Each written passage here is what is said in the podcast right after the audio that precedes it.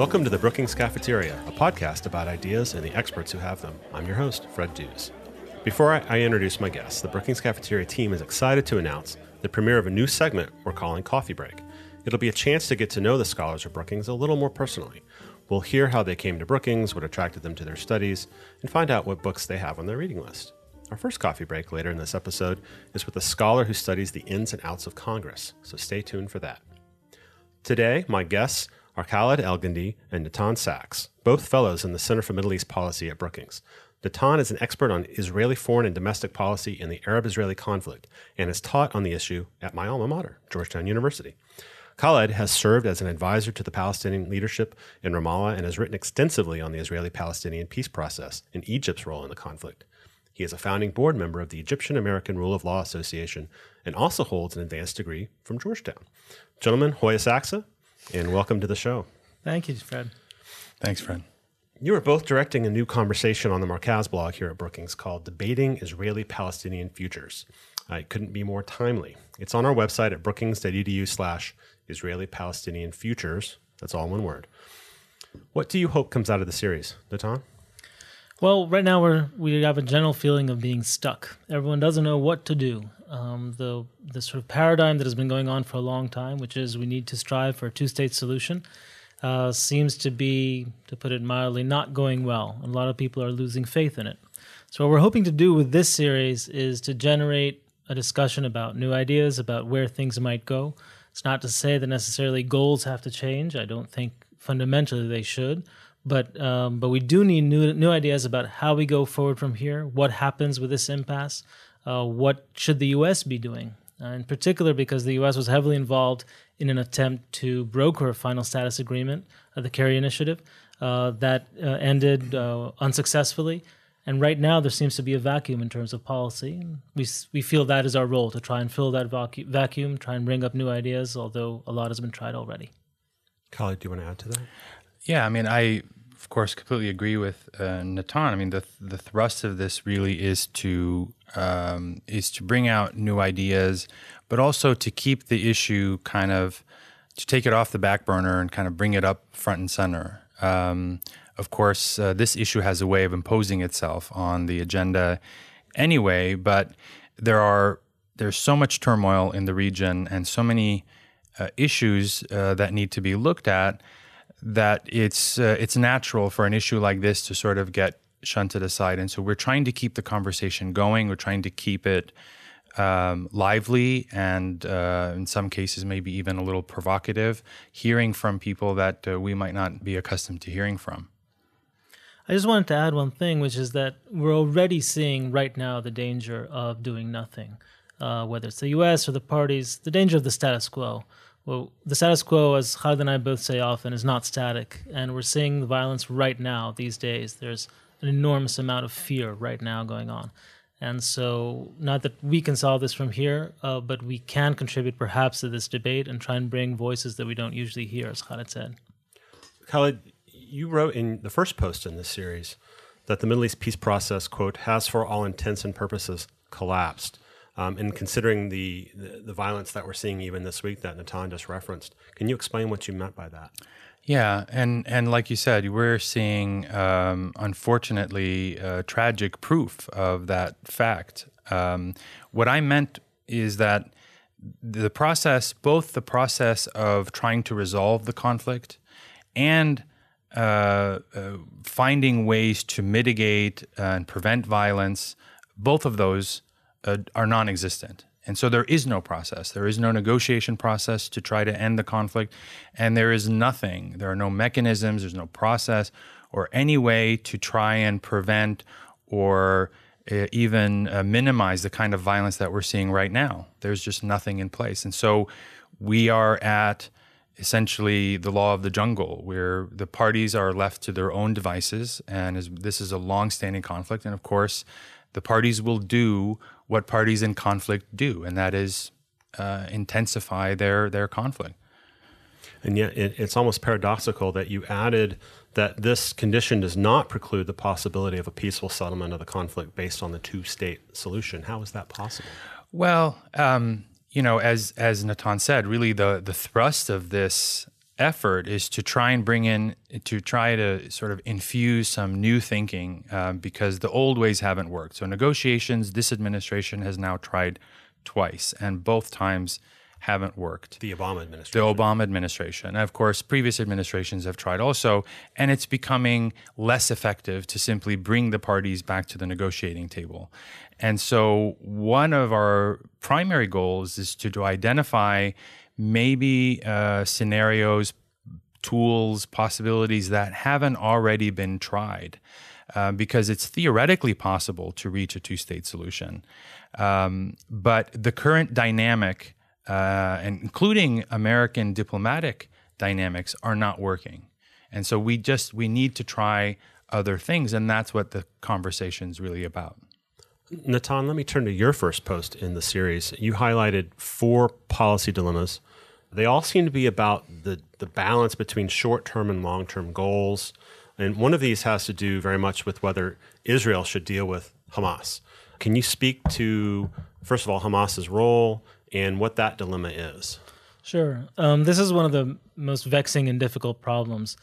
A lot of the misery in, in recent years has come from the stalemate between Israel and Hamas and between the Palestinian Authority and Hamas.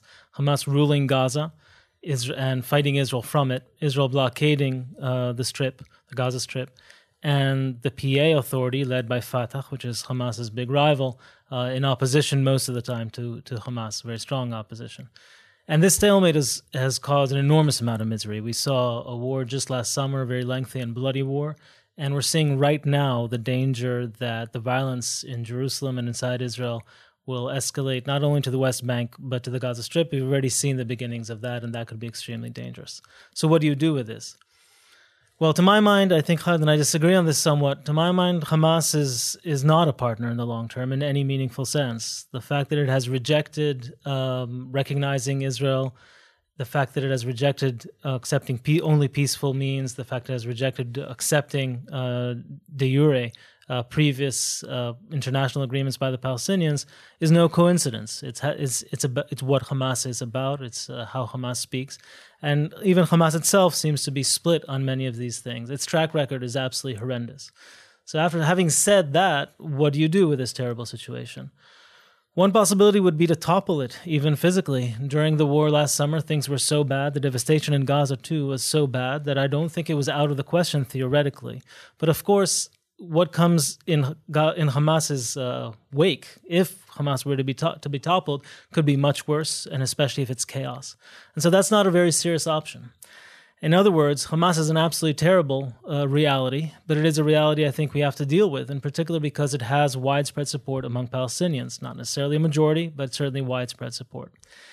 Here comes the dilemma. In the long term, that's not where peace lies. Peace lies if it can come with Fatah, with uh, the more moderate uh, forces in among Palestinians who are willing to make peace, not with Hamas. However, in the short term, the the power of Hamas, the fact that it rules a whole region, makes it miserable. In that regard, I do think Israel needs to think very seriously about uh, dealing with Hamas on a practical level. This does not mean recognizing it. It certainly does not mean having illusions about it, but it does mean coming to a modus vivendi with it, something that already exists to a certain degree, but could be deepened. Um, these negotiations are already happening. Hamas seems to be uh, reaching out to Israel and trying to find some kind of modus vivendi that would open up the strip to a certain degree in return for some kind of assurances from Hamas that they would not uh, fight Israel more from the Gaza Strip. Uh, my my guess is that this will not happen, but even if it did, I would suggest it should happen as quietly as possible. We do not need to have any signing ceremonies or anything terribly official. We need to have some kind of modus vivendi that will limit the misery uh, even though in the long term, as I said, the peace does not lie with Hamas to my mind. Let me ask you, Khaled, about the Palestinian leadership. Given the, the split between Hamas and Fatah, uh, how can the uh, Palestinian leadership present a, uh, the legitimacy it needs to negotiate with Israel, to negotiate some kind of a, a deal, either, either for the short term or the long term? Yeah, I think this is a very important question and one that I that I think unfortunately uh, not enough U.S. policymakers are paying attention to. Uh, it matters what kind of a Palestinian leadership you have, obviously, um, but I would also say that it's it's not possible to make peace with one set of Palestinians, i.e., the Palestinian Authority and Mahmoud Abbas, while at the same time uh, engaging in a war with another set of Palestinians, i.e., Hamas and Gaza. It's simply that is that is a hallmark of a dysfunctional peace process, and one of the reasons why it's never worked because that has been the policy uh, thus far. It has been uh, Israel's preference uh, as well. Um, it's no more possible than uh, you know uh, Mahmoud Abbas trying to make peace with the Labor Party. Uh, you know, over and against where the revisionist or the Likud party is, um, or those on the right. Um, you make peace with a people and you negotiate with the leaders that they select. Now, in this case, you have a dysfunctional Palestinian leadership. Um, it is fragmented, uh, it lacks legitimacy. And so, what I would suggest, or what I believe is important, is, is for the Palestinians to fix their own house first before they can engage in an existential process like negotiating the creation of their future state. Um, and that means that they have to become more representative, more representative of of the entire Palestinian community, not just in the West Bank and Gaza, but including the diaspora. Because one of the issues on the agenda, uh, as most people know, is the issue of refugees. Those voices have to be somehow represented, not necessarily at the negotiating table, but to feel that they have a voice within Palestinian politics to influence the outcome. And so when I say, uh, for example, Hamas has to be part of the solution, otherwise it's part of the problem, that doesn't mean that Israel or the United States have to sit across the table from Hamas.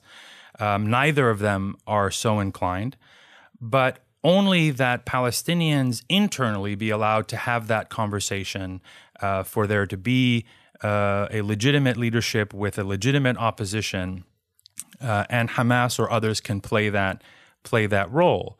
And so, simply carving Hamas out of the process and saying you can't be involved in any way, I think is is uh, is simply not uh, not tenable.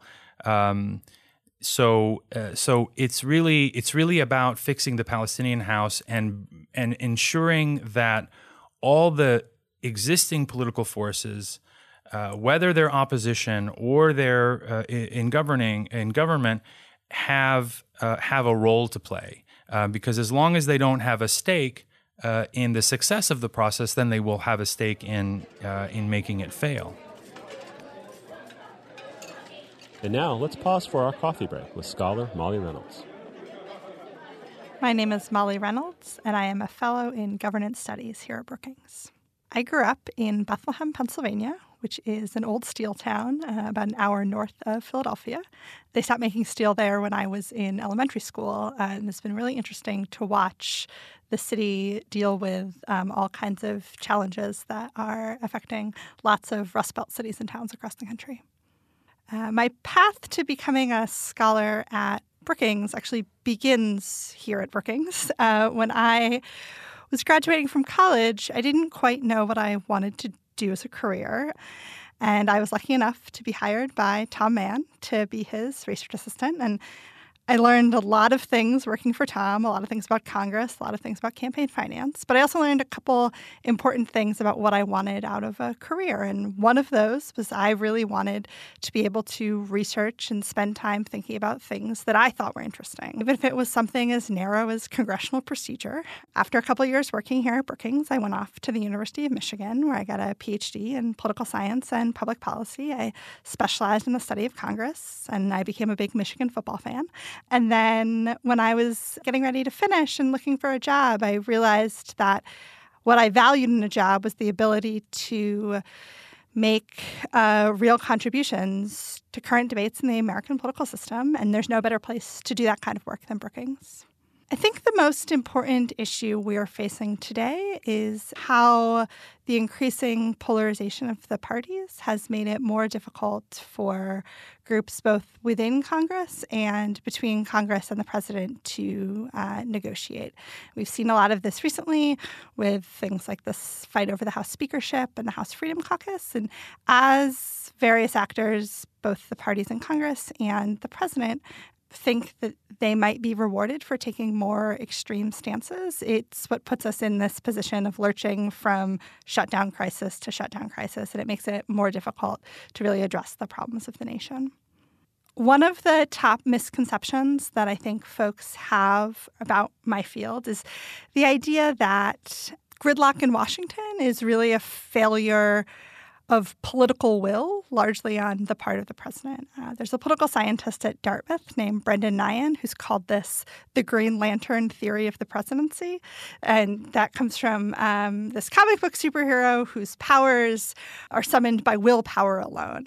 And the idea here is that uh, people tend to think that if only the president tried harder or tried the right things, he would be able to force Congress to compromise with him. And I think this is a perception that really undermines the power of the legislative branch. And it also makes it easy to sort of forget that a lot of what affects what Congress and the president can get done are institutional constraints like the filibuster and the veto.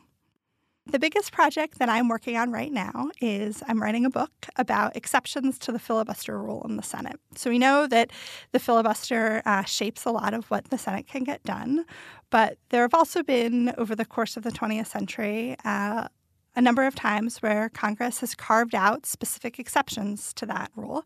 And I'm writing a book on when Congress does this and what the consequences of um, these are. One really notable example that's been back in the headlines recently uh, is the budget reconciliation process, which we've heard about um, as part of the debate over federal funding for Planned Parenthood.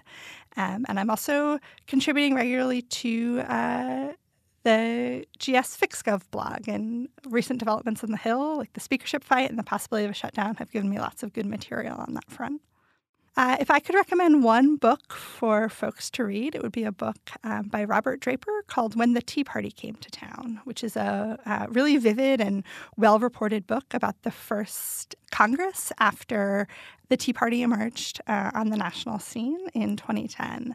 Um, it's a book that gives folks um, a real sense of the characters that occupy Capitol Hill um, and also provides really important context for the kinds of fights that we're seeing continue to play out, including uh, a really great explanation of what happened during the debate over raising the debt ceiling in 2011, which is a debate that'll be um, back on Congress's agenda this fall. And now back to the conversation with Khaled and Natan. Khaled, you cited in one of your posts for the series three major trends that shape the realities on the ground. You just talked about one of those, the Palestinian leadership crisis. Can you address what the other two are? Yeah, uh, the other two uh, trends on the ground are uh, deepening Israeli occupation, uh, which really, you know, what Palestinians and others refer to as facts on the ground, and that is more settlement expansion, um, you know, more home, both in, uh, in, in East Jerusalem and the other parts of uh, of the West Bank uh, that are very sensitive. Um, and and sort of deepening the Israeli presence, and so you would expect if you are moving toward a two-state solution, and and the two sides agree on that in theory, that there would be movement towards disengaging from that reality rather than deepening it. But it is in fact uh, deepening. There are more settlers, more construction, uh, and that that is a an extremely, uh, I mean, that's a, a source uh, of uh, of of anger for Palestinians uh, who see more and more of their land being swallowed up, less and less likelihood of ever building a capital in Jerusalem, and. Um, and their hopes for for an independent state sort of vanishing before their eyes.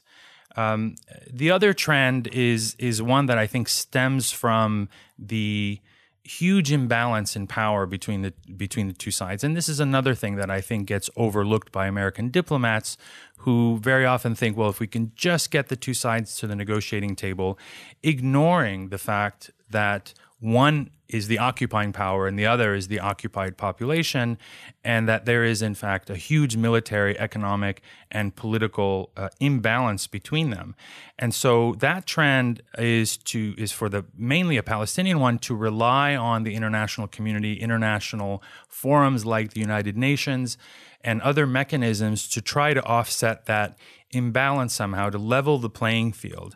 And that is a trend that is growing uh, irrespective, uh, uh, frankly, of the wishes of the Palestinian government uh, or the Palestinian Authority. Um, and we see it reflected in things like the BDS movement uh, and, and sort of popular pressure uh, on on the Palestinian leadership to join the International Criminal Court and to pursue war crimes charges and and so on. And so we're going to see more of that. The more the the less hope Palestinians have in a in a viable, credible peace process, the more they will rely on these uh, other mechanisms to try to address their grievances. Natan, I want to uh, ask you about something that another contributor in the series, Sarah Yerkes, wrote in her piece, uh, where, where she she wrote that the greatest obstacle to a peaceful settlement of the conflict is quote the deep divide between the societies. Uh, what is she talking about with this deep divide, and, and what are some of the ways that that divide can be bridged? Well, Sarah Yerkes, who was at the State Department and has now joined us as a visiting fellow, uh, wrote about a, a trend, a long term trend now, where both societies don't really know each other. About 20 years ago, and especially before Oslo, actually, and even more so before the first Intifada, which broke out broke out in the end of '87. Israelis and Palestinians dealt with each other daily. Uh, Palestinians worked in Israel. Israelis sometimes worked in the West Bank, and but especially shopped in the West Bank. There was interaction all the time. Now that's not the case. Uh, what we've seen is a growing separation between the populations. This is not just a matter of policy, it's partly a matter of policy. Uh, to my mind, it's also very much a product of the continuation of the conflict. So, right now, as we said in the beginning, we're seeing daily attacks. Today, there were several attacks in Jerusalem just today. Um, in this kind of environment, naturally, if you think of any society, especially over many years, two societies become very estranged, very fearful, often with a lot of hatred towards one another. Sarah Yerkes writes that uh, we should be putting a lot of effort in the United States and others should be putting a lot of effort both into dealing with this uh, societal hatred from each side, but also in, in, buttressing up civil society. I, of course, think she's right uh, that civil society needs to be helped. I am maybe more skeptical about the possibility of civil society carrying the weight to my mind, it's first and foremost a matter of policy and especially a matter of violence. Unfortunately, when we see this, some are already calling this a third intifada, but even if it's short lived, uh, we see an enormous amount of estrangement going on, and no amount of goodwill produced through talks uh, can best that. To be clear, I think civil society should be helped, and in particular, because we're not looking at peace anytime soon, civil society and especially the more creative efforts in civil society of bridging the gaps become more important, not less. The fact that we're all sick of hearing of the Palestinian Israeli conflict is actually evidence that we should be helping those who are trying to stem the, tri- the tide. If peace were around the corner, we wouldn't need much efforts because then things would be good pretty soon. So, right now, I actually think she's absolutely right. Civil society needs to be helped. Uh, I disagree with her somewhat about maybe the sources of some of the of some of the estrangement between the societies. Let me ask you, Khaled, about what I see as uh, one of these many paradoxes or contradictions in, in this issue. You write in one of the pieces that should Israel conduct a unilateral withdrawal of, of settlers from the occupied territories, which some people say Israel should just go ahead and do that, you say it would benefit neither the Israeli government nor the Palestinians, and yet the continued occupation of that territory is one of the factors behind violence directed at, at Israel and Israelis it's sort of a damned if you do, damned if you don't situation. Can you speak to that?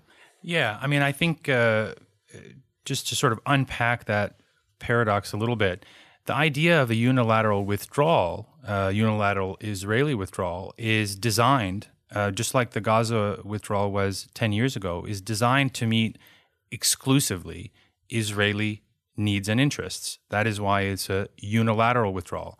And so it would only it, you would only get those aspects of a withdrawal that benefit uh, Israel without much benefit for the Palestinians, except that there would be presumably a larger swath of land to cultivate or to build on, um, but without any of the trappings, of, of course, of sovereignty or uh, independence or genuine freedom. And so, what happened in Gaza was, um, I think, uh, instructive about how we ought to view such proposals in the future. Uh, because essentially, what Israel did is it relinquished responsibility by removing its its army and its settlers, and so it decided it was no longer going to be responsible, but didn't give up actual control. Um, and that is essentially the sort of thing that we see being proposed in the West Bank that Israel will give up uh, certain parts of the West Bank, but not give up the areas surrounding it. It will continue to control uh, movement between Palestinian areas. Uh, as well as international borders, uh, such as with Jordan, uh, and so you get you end up Israel gets sort of the the the best aspects of a withdrawal. We're not responsible for those people, um, but without actually relinquishing control. Uh, and and the other side of it is that those areas that would be withdrawn from are sort of the least strategic, the least contentious.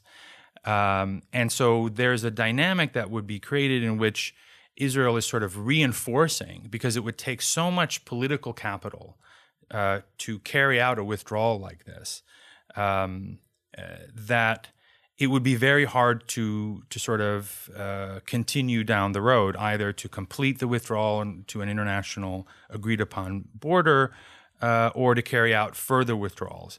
And so what you what would end up happening is it would sort of consolidate Israel's control over those areas that are the most contentious that we know Israel would not withdraw from, namely in and around Jerusalem. And so we would get sort of, you know, Israel would dismantle the failed settlements, the ones that are completely untenable, um, and pay a political cost for it.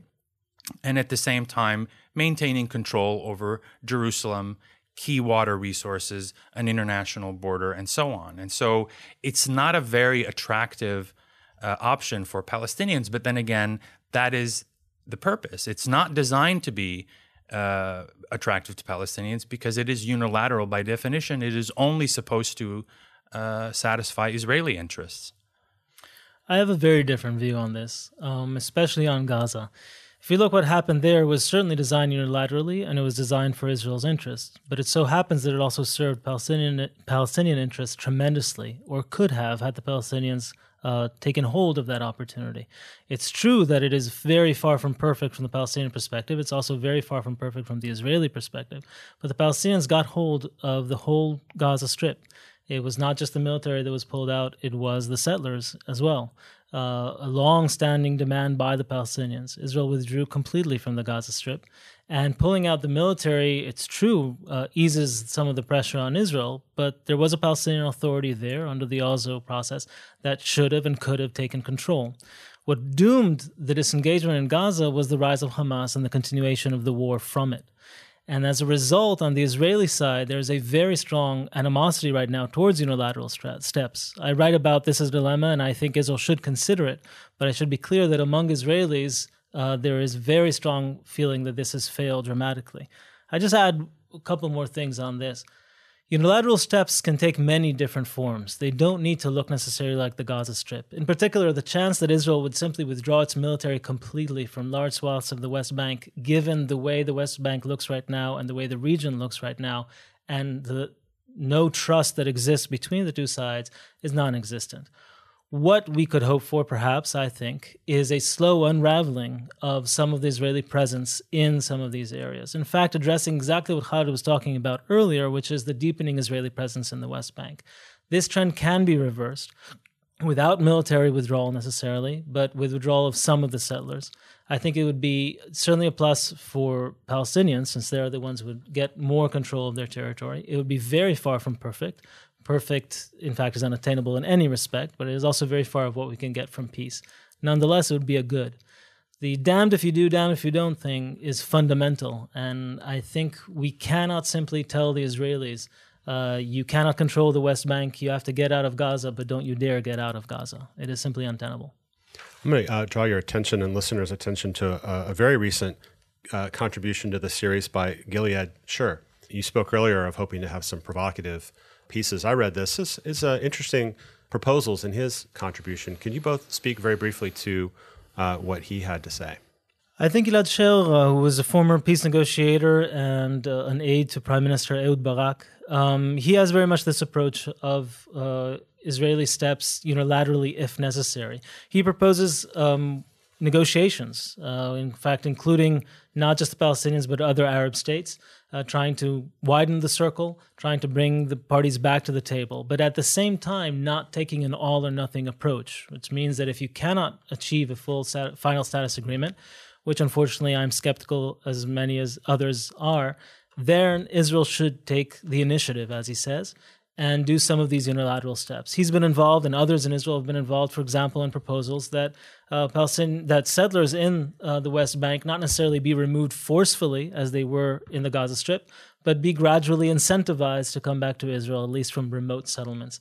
These kinds of proposals, even while keeping the security um, presence there, uh, could start changing the vector of events and moving towards a lessening of the deepening the deepening presence Israeli presence in the West Bank that Khaled mentioned.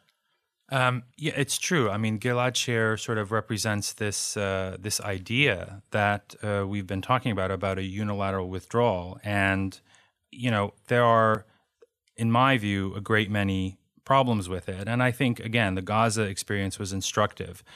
And just to sort of take issue uh, with my friend and colleague Natan, um, Gaza, the Gaza disengagement didn't work not because of the rise of Hamas, but actually it it failed because when Israel left, it sort of locked the doors uh, and closed up Gaza's borders, which led to the rise of Hamas. The fact that Gaza was sealed up despite warnings from Palestinians um, that Gaza cannot become an open air prison and that this would play into the hands of, of Hamas. Um, it did. Uh, and uh, the borders were closed long before Hamas was elected uh, in 2007. And so there were already problems there. But there was another aspect to it that I think uh, a lot of people overlook, and that is the unilateral nature of that whole process. You know, for, for years, the Israeli side said there's no partner. Arafat is not a partner. He's a terrorist. And and the United States insisted on the on a new Palestinian leadership. And in that same year, in 2005, a new Palestinian leadership did emerge in the in the form of Mahmoud Abbas. And he was someone that the United States and Israelis and others felt they could work with.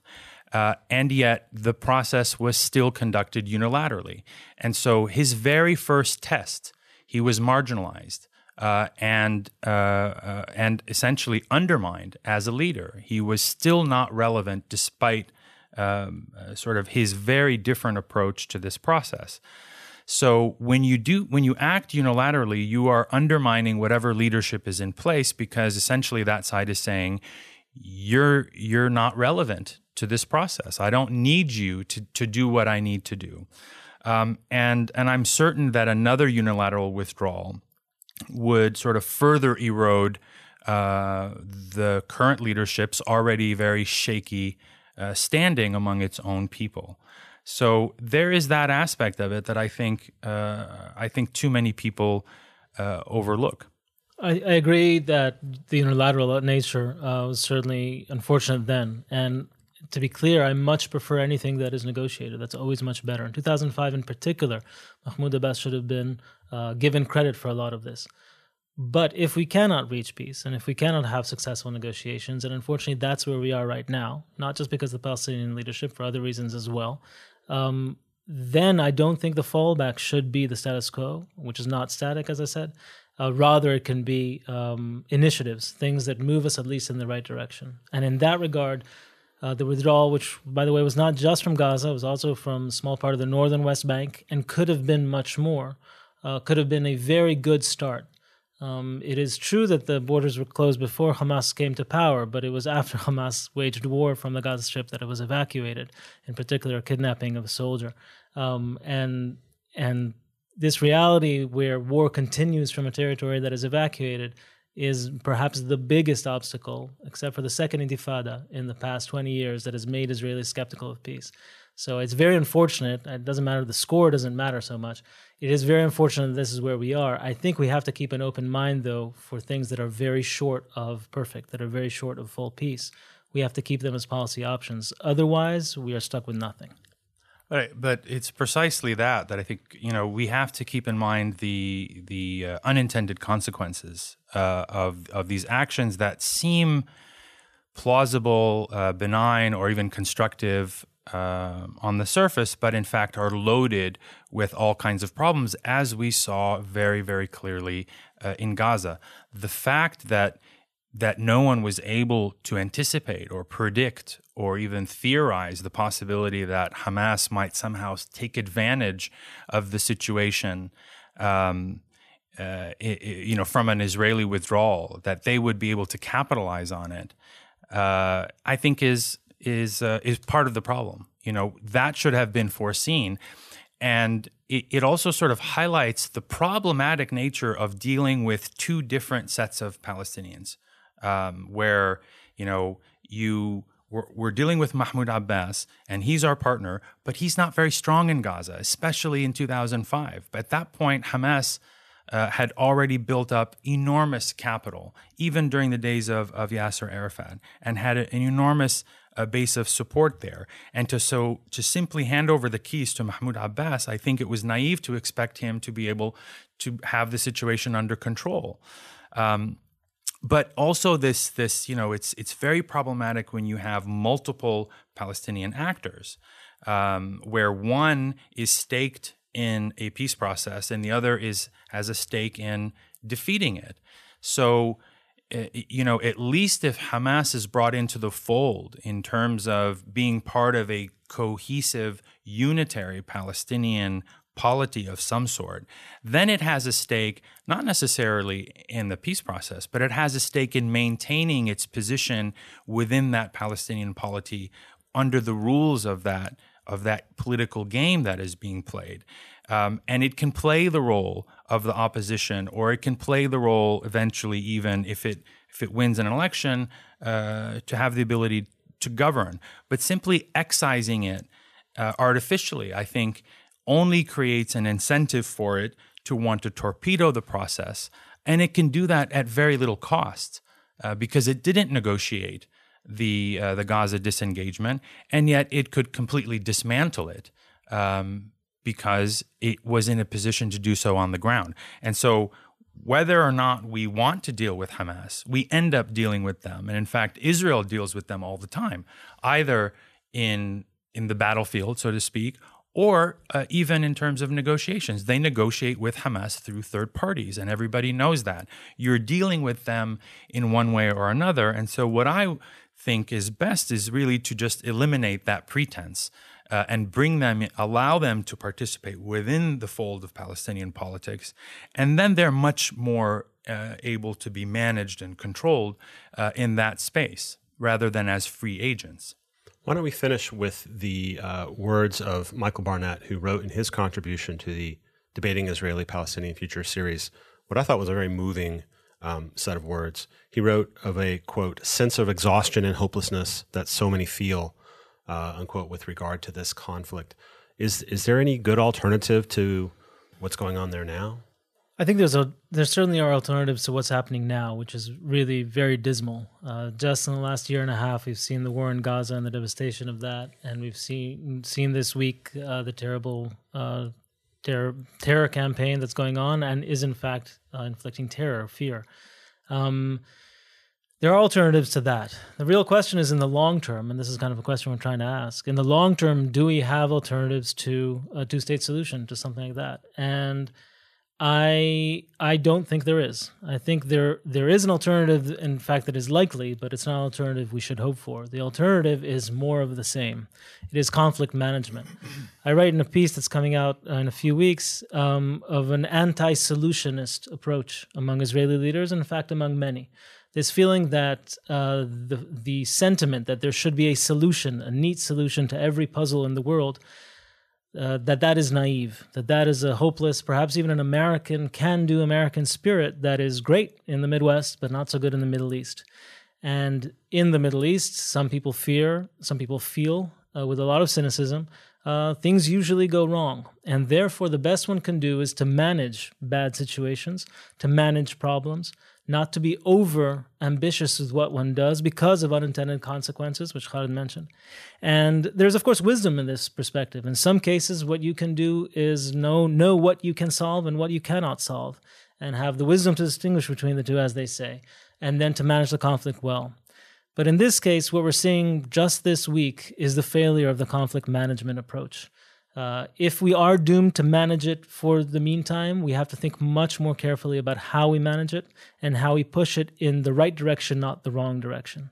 In the long term, there's a whole set of ideas that are being brought up about what would replace the two state solution. I find them thoroughly unconvincing. Some of them, the more creative ones, are in effect elaborations of the two state solution, confederation, or something else. And on that, certainly we should think creatively, and it's worthwhile. Um, but fundamentally, the idea that there should be two states or a political division, uh, that I simply have not seen a credible alternative to it. And Khaled, what can we do to counter this sense of exhaustion and hopelessness that so many feel? Well, I mean, let me start with just to, to tackle this question of are there alternatives? There are there absolutely are alternatives, uh, and in fact, we are living in one. We this current reality is an alternative to a two-state solution of two states living side by side in peace, where you know two nation states exercise self-determination. Um, so the current reality is is that of essentially one state. Um, it, it it has some trappings. It's it sort of was supposed to lead to two states, but it never it never really got there. And so you have essentially a disenfranchised population, the Palestinians, who are ruled by a, a government in which they have no say, in which they're not able to uh, uh, even, uh, they're not even afforded the pretense of, of an election. So, one way or another, Palestinians really will have to be given uh, the right to vote and self determination. Either that will happen in their own state, or they will insist on eventually there will be a critical mass who will insist on the right to vote in an Israeli state. And I think that Israel has sort of come to the conclusion, sort of embraced the two state solution on that basis. Um, but it can't be simply managed in the sense of you cannot tell a uh, a subject population that they are going to be subordinated indefinitely forever, and that's simply a a, a you know uh, part of managing the conflict. It's not just about a conflict. It is about an occupation. An occupation is about power, and it's about one group dominating and uh, suppressing the rights of another group. And for a very long time, Palestinians, uh, the consensus among Palestinians was on one one state that there would be one democratic secular state between the river and the sea. At a certain point in their history, they abandoned that view as unrealistic and adopted a two state solution. Unfortunately, at that time, uh, no one else bought into that idea. And it wasn't really until the late 1990s uh, that Americans and Israelis accepted the idea of, of a two state solution.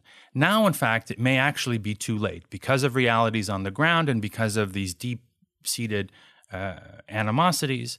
Um, but it is, you know, at this point, I don't believe that a uh, a one state solution uh, in which uh, both uh, Arabs and Jews live in equality in a single unitary nation state, whatever it may be called, I don't see that as politically viable. It's not yet kind of uh, hasn't yet come online. I think uh, in terms of the critical mass on on both sides. But that's not to say that that's a permanent situation. I think as long as you know the status quo is, we agree. Natan and I agree. The status quo is not static, but that is all. That also relates to mindsets. Mindsets change. Um, in the same way that Israel and the United States said, we can never accept partition or a Palestinian state it would be highly destabilizing in the region. That was U.S. policy in the 1980s. Uh, and 15 years later, that policy was completely reversed. And today, a two state solution, the creation of a Palestinian state, is a cornerstone of U.S. policy in the Middle East. So things can change, and things can change quite dramatically. And I can't eliminate, uh, I can't rule out the possibility that at some point down the road, uh, psychologies could change to the point where a there is no other way to resolve this conflict except through uh, enfranchising the Palestinians in an Israeli state. Um, but it's either that or we get to we divide uh, you know, we divide the land into two states now. I don't think Palestinians, I think it's easy, it's relatively easy for the empowered and entitled group to sort of say, well, we can put off uh, a, a, a resolution of this indefinitely until more, you know, the, until the political conditions are better. But for the for the population that is deprived of their rights, um, it's it's not something that they are are willing to do, and we're seeing the the fruits of that today. You know, there there will be you know, sort of putting this off indefinitely means a recurring, uh, you know, sort of the situation that we're seeing today will happen again and again and again uh, without any end. There isn't a way to manage it forever. I'll just add one more thing. I agree psychology can change, and I hope it will. But the fact that there's so much animosity between the sides is not the only problem that prevents a successful one state. Um, when you look at a constitutional arrangement, you have to think not just of the psychology, you have to think of the power structure. And when we look at other cases of trying to create multinational one states, um, the record is dismal. Uh, as bad as the Palestinian Israeli conflict has been, it has been far, far better than Bosnia. And to create a Bosnia voluntarily and hope for the best, even if psychology changed, um, to my mind, would be reckless because, as we've seen, psychology can change back very rapidly. So, the question when you're creating constitutional arrangement is not whether people want it right now or whether people uh, have goodwill. It's whether the power structure is one that can sustain it in equilibrium, self sustaining over time. And I don't know what will happen in 100 years. I hope things are very different. I agree with Khaled completely that people cannot remain disenfranchised forever. But the notions that if people just had goodwill, a one state could be a solution, to my mind, is uh, ignoring the real problem. The fact that we have something that sometimes resembles a one state reality right now is exactly the problem. That is what we need to solve, not enhance, to my mind. Well, Natan, Khaled, I want to thank you both for joining me uh, today and also for your work on solutions to this very serious problem. Thank you very much. Thank you. You can learn more about the series and follow the debate on our website at brookings.edu slash Israeli Palestinian Futures. That's all one word. My thanks to our audio engineer, Zach Kolzer, our artist, Jessica Pavone, and our online support team of Carissa Nietzsche, Rebecca Viser, Eric Abalahin, and intern extraordinaire Karen Weil-Gerges. You can subscribe to the Brookings Cafeteria on iTunes, listen on Stitcher, and send feedback email to bcp at brookings.edu. Until next time, I'm Fred Dews.